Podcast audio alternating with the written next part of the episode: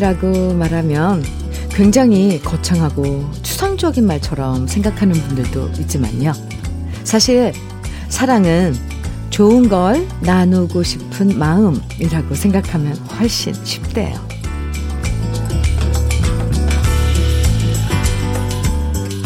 말로는 사랑한다 라고 말하면서 좋은 건 나만 다 차지해버리면 그거 진짜 사랑 아니고요. 말로는 밉다 밉다 하면서도 맛있는 음식 보면 그 사람 생각나고 따뜻한 장갑 보면 그 사람 손실이지 않을까? 내 손실인 것보다 그 사람 장갑을 먼저 사게 되는 마음이 찐 사랑인 거죠. 역시 이 좋은 주말 함께 보내고 싶은 사람, 아름다운 노래 함께 듣고 싶은 사람, 그 사람이 바로 우리가 사랑하는 사람이랍니다. 토요일 주현미의 러브레터예요. 1월 22일 토요일 주현미의 러브레터 첫 곡으로 김창남과 도시로의 불새 함께 들었습니다. 나누면서 느끼는 기쁨은 언제나 3배 이상이 되는 것 같아요. 네, 3배 이상이. 예를 들어서 영화 봤는데 나 혼자서 재밌다 생각하는 것보다 친구들한테 그거 봤니? 꼭 봐봐. 진짜 재밌어. 이렇게 추천하면서 덩달아 즐거워지고요.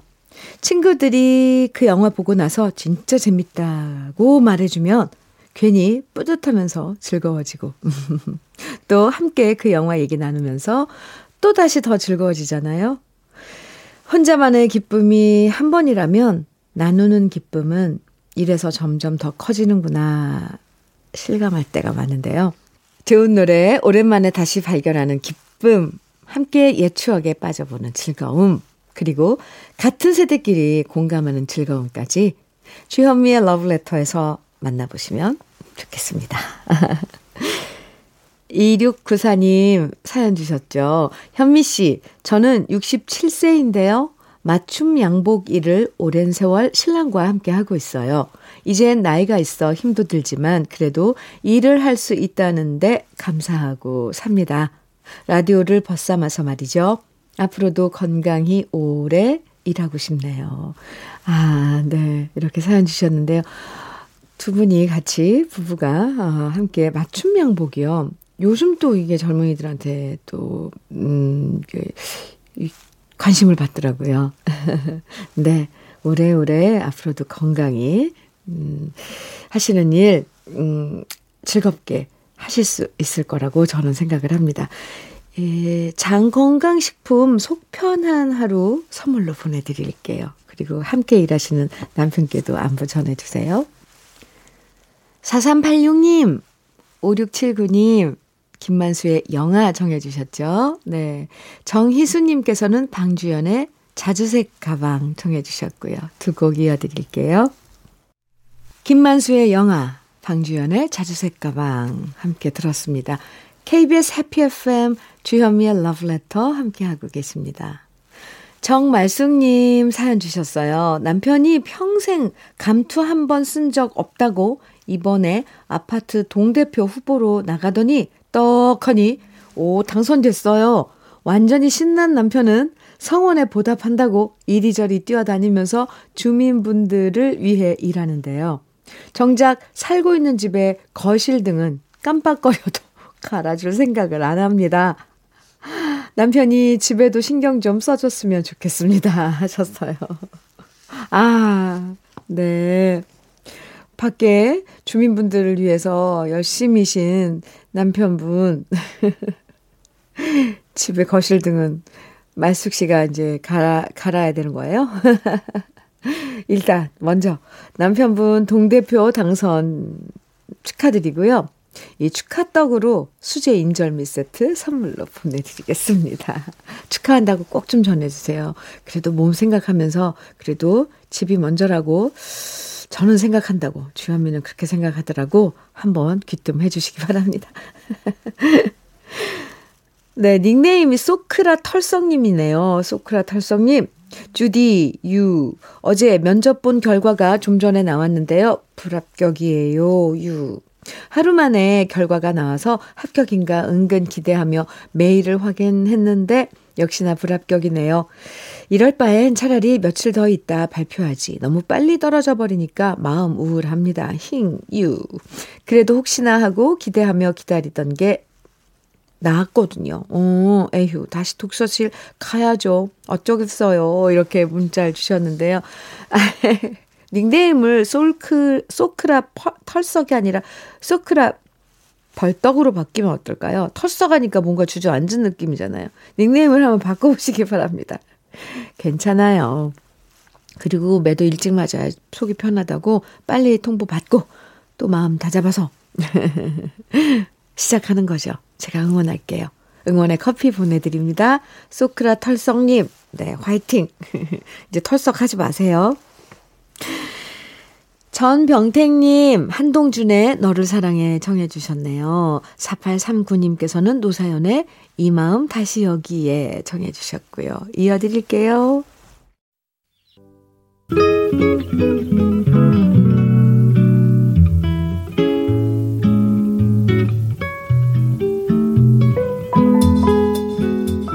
마음에 스며드는 느낌 한 스푼. 오늘은 한광구 시인의 매화입니다.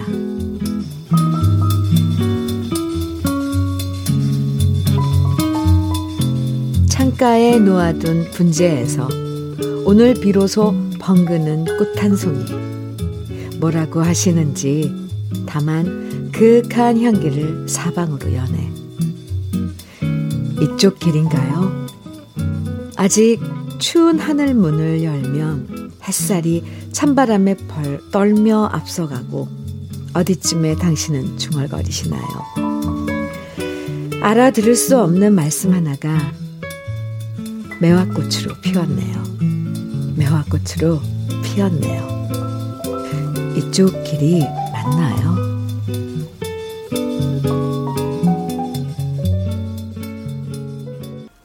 여진의 그리움만 쌓이네 함께 들었습니다. 박경민님께서 신청해 주신 노래입니다. 오늘 느낌 한 스푼 한 광구 시인의 매화 소개해 드렸는데요.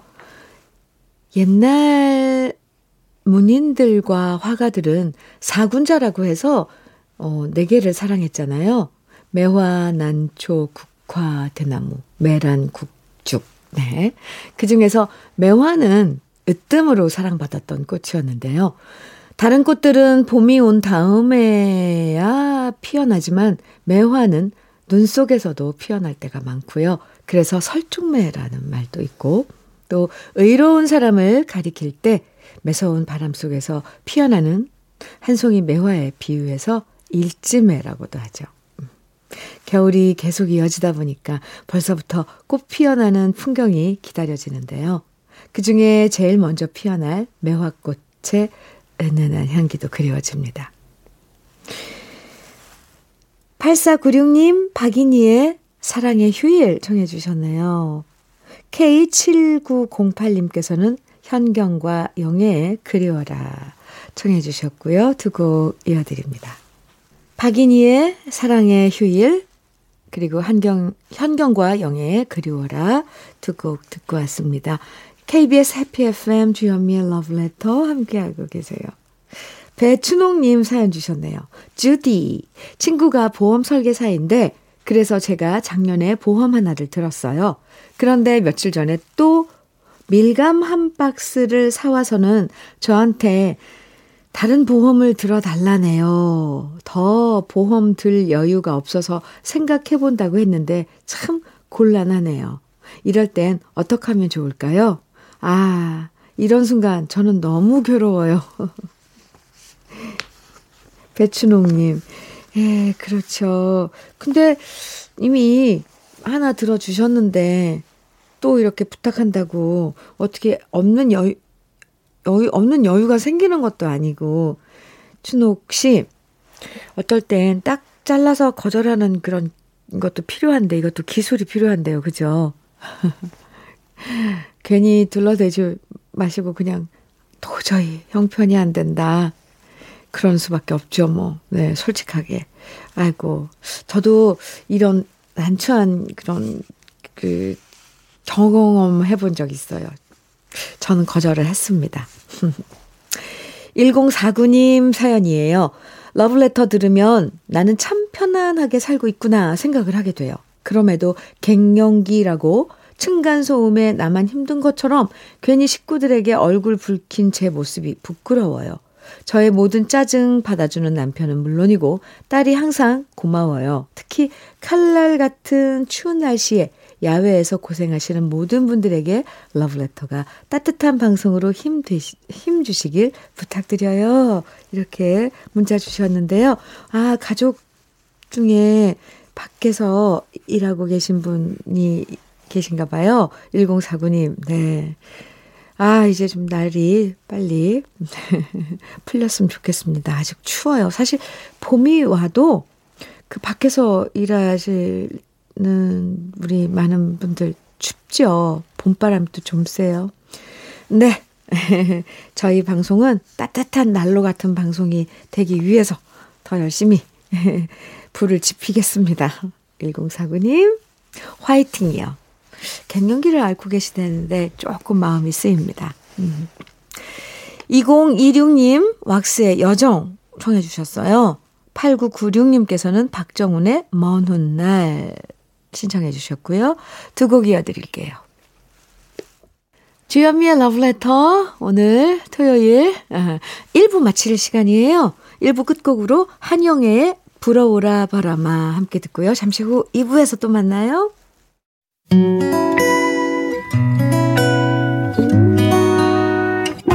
혼자라고 느껴질 때 할 일이 많아 숨이 벅찰 때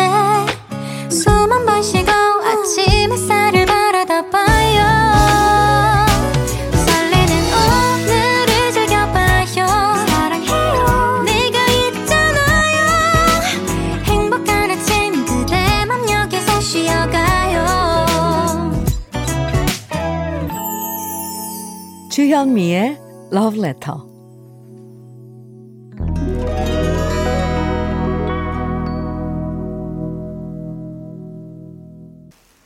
주현미의 러브레터 2부 시작했습니다. 첫 곡으로 5845님의 신청곡 김연자의 아모르 파티 함께 들었습니다. 토요일 2부에선요. 우리 지난 시절 그리운 추억과 노래들을 만나보는 시간 꺼내들어요 함께 하는데요. 그 전에 잠깐 주현미의 러브레터에서 드리는 선물 소개해 드릴게요. 주식회사 홍진경에서 더김치, 한일 스테인레스에서 파이브 플라이 쿠고요 3종 세트, 한독 화장품에서 여성용 화장품 세트, 원용덕 의성 흑마늘 영농조합 법인에서 흑마늘 진액, 주식회사 한빛코리아에서 헤어 어게인 모발라 5종 세트, 배우 김남주의 원픽 테라픽에서 두피 세럼과 탈모 샴푸, 판촉물 전문 그룹 기프코, 기프코에서 KF94 마스크, 명란계의 명품 김태환 명란젓에서 고급 명란젓, 수제 인절미 전문 경기도가 떡에서 수제 인절미 세트, 닥터들의 선택 닥터스 웰스에서 안붓기 크림, 건강한 기업 H&M에서 장건강식품 속편한 하루, 동안 피부의 비밀 자황수에서 펩타이드 스킨케어 세트, 귀한 선물 고일용의 건강 백년에서 건강즙, 우리 집 물 깨끗하게 어스텐에서 수도 여과기를 드립니다. 그럼 다 같이 광고 들어요.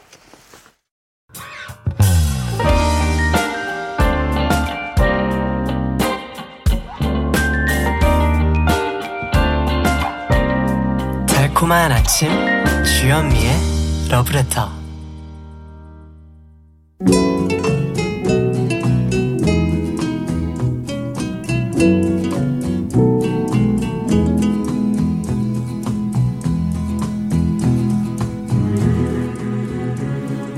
그리운 추억과 노래를 다시 꺼내서 만나봅니다.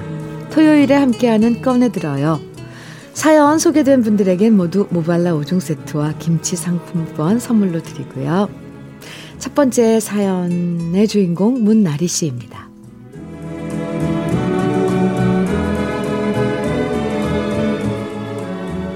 요즘 트로트 프로그램 보면 정말 다섯 살, 여섯 살인데도 나와서 기가 막히게 노래 잘 부르는 아이들이 있잖아요. 그 프로그램 볼 때마다 우리 엄마는 말씀하십니다. 아유, 우리 나리도 저런데 내보냈어야 되는 건데. 우리 나리가 훨씬 더 노래 잘했는데. 진짜 노래 신동이었지. 제 자랑 같아서 쑥스럽긴 하지만 저는 어릴 때 진짜 진짜 노래를 잘 부른다고 친척들 사이에서 소문이 났었어요. 아장아장 걸으면서 엄마 아빠라는 말을 배운 다음부터는 노래를 따라 부르기 시작했고요. 특히 현미 이모의 비 내리는 영동교를 기가 막히게 잘 불렀다고 합니다. 그때 제가 노래한 걸 녹음해 놓은 테이프도 있는데요. 그 테이프를 듣다 보면 앙증맞은 목소리로 비 내리는 영동교를 부르는 제 목소리가 얼마나 귀여운지 모릅니다. 저도 이런데 그때 어른들은 어땠겠어요. 명절만 됐다 하면 저한테 노래 불러봐라 시키셨고 저는 노래를 부르고 칭찬을 듬뿍 받고 리틀 주현미라는 소리까지 들었답니다. 그러다 보니 저는 어릴 때부터 장기자랑 같은 거 하면 무조건 현미 이모의 노래만 즐겨 부르며 성장했는데요. 초등학교 1학년 때는 동네에서 설 노래자랑이 있었는데 제가 현미 이모 노래 불러서 인기상을 받기도 했습니다. 집안 스타가 동네 스타가 된 거죠. 그때 사람들이 커서 뭐 될래? 라고 물으면 저는 씩씩하게 가수가 될 거예요. 라고 외쳤는데요. 그렇게 노래를 좋아했던 저였는데 조금씩 커나갈수록 가수는 아무나 하는 게 아닌가 보다 하는 생각이 들더라고요. 목소리도 조금씩 변하고 주위에 저보다 더 노래 잘하는 친구들도 많다는 걸 알게 되고 결국 가수가 되겠다는 제 꿈은 사라지고 그저 한때의 추억으로만 남아 있습니다. 하지만 누가 뭐래도 우리 집안의 주현미는 저고요. 노래 좋아하는 우리 가족이 노래방에 자주 갔는데 그때마다 각자의 애창곡 1호를 부르면 저는 아직도 여전히 주현미 이모의 노래를 부른답니다. 코로나가 길어지면서 가족끼리 노래방 함께 가본 기억도 너무 가물가물한데요. 이참에 우리 가족들의 애창곡 함께 듣고 싶습니다. 저의 애창곡 1호인 주현미의 비 내리는 영동교, 아버지의 애창곡 1호인 이은아의 밤차, 그리고 우리 엄마의 애창곡 1호인 혜은이의 당신은 모르실 거야. 부탁드려요. 아, 네. 문나리 씨. 세상에나. 3살, 4살 때 비 내리는 영동교를 불렀다면 얼마나 깜찍하고 이뻤을까요? 진짜 친척분들, 가족분들 너무너무 이뻤을 것 같습니다. 저도 어린 꼬마들 노래하는 거 보면 너무너무 귀엽고 안증맞고 깨물어주고 싶거든요. 그 발음도 잘 안 되면서 노래를 하는데, 아. 그리고 어쩜 저렇게 노래를 잘 부를까 신기할 때도 있는데, 문나리 씨도 그런 꼬마였나 봐요. 일단, 리틀 주현미인 문나리 씨, 이렇게 만나서 반갑고요. 다음에 한번 기회가 닿으면 문나리 씨랑 같이 노래하고 싶어지는데요. 제 노래 사랑해 주셔서 정말 감사합니다. 문나리 씨에겐 모발라 5종 세트와 김치 상품권 선물로 보내드릴게요. 그럼 꺼내들어요. 두 번째 주인공 한길주 씨 사연 만나볼게요.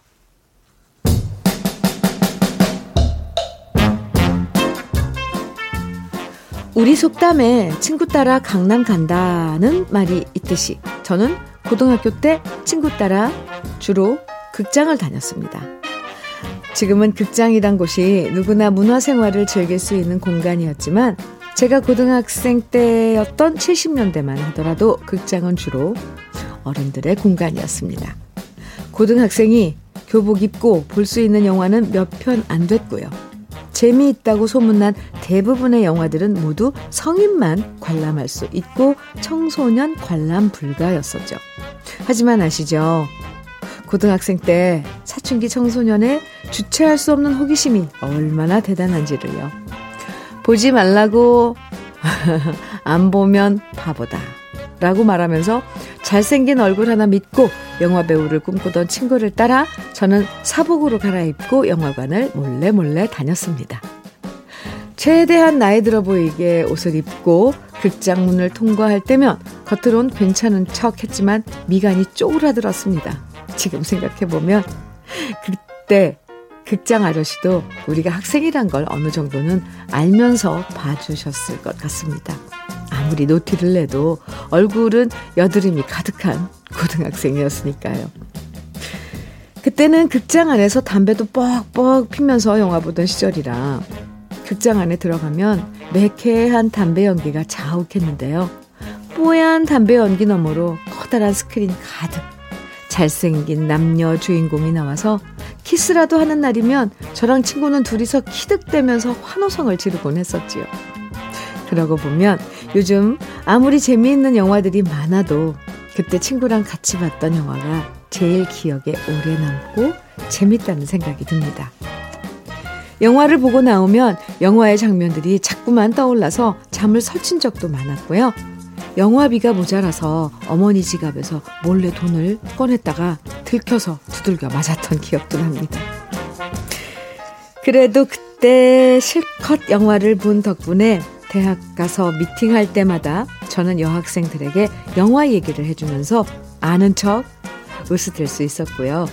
제 친구는 영화 배우는 못 됐지만 대학 졸업하고 영화사에 취직했다가 나중에 나와서 비디오 가게를 차렸다는 소문을 들었는데 그 이후론 어찌 사는지 연락이 끊어져서 아쉽습니다. 옛날 동네 극장에서 방화를 보던 그 시절을 추억하면서 오랜만에 듣고 싶은 영화 주제곡을 꺼내봅니다. 영화 별들의 고향 주제가인 이장희의 나 그대에게 모두 드리기. 겨울 여자에 나왔던 노래 김세화 이영식의 겨울 이야기 그리고 바보들의 행지에 나왔던 노래 송창식의 고래 사냥 부탁합니다.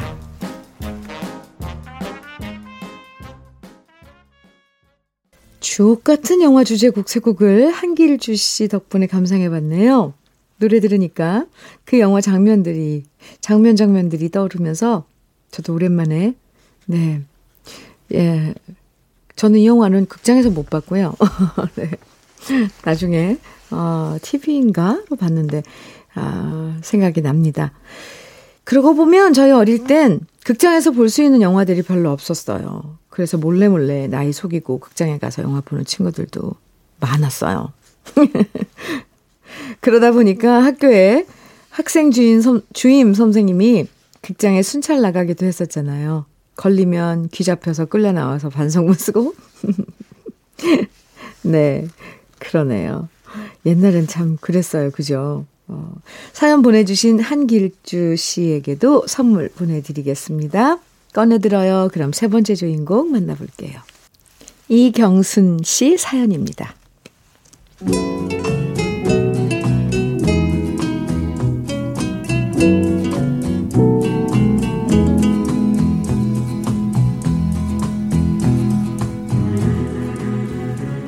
설이 돌아온다고 달력에 동그라미를 쳐놓고 하루하루 날짜를 세던 날이 있었습니다.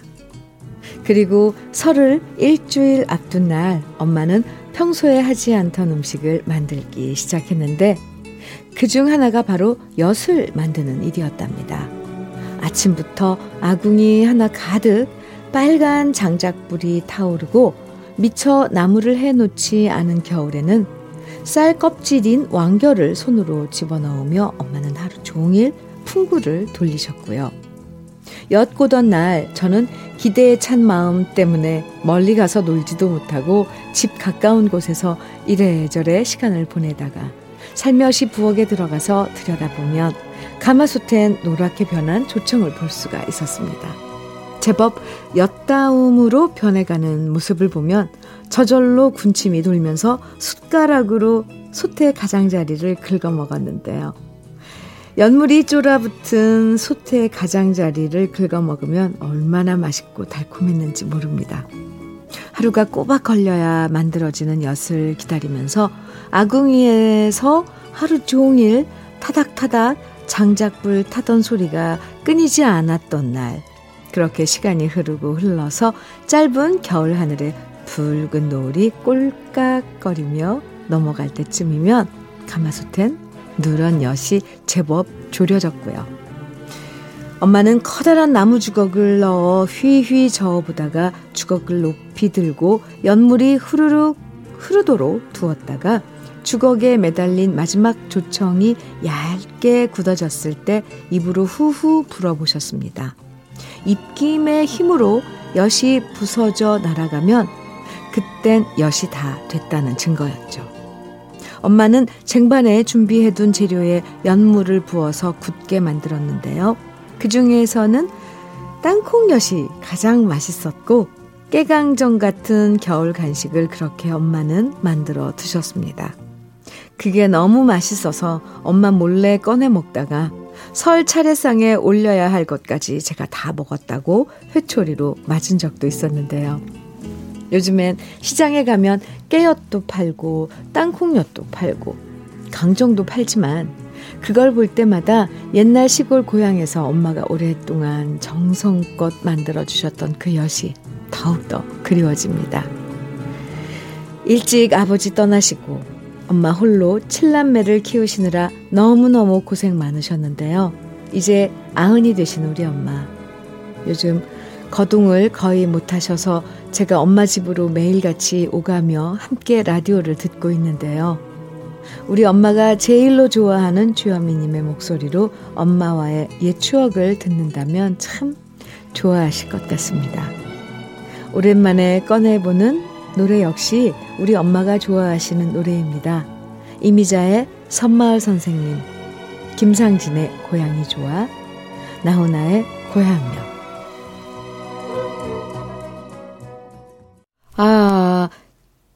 이 집에서 직접 엿을 고왔던 날의 추억을 보내주셨는데요.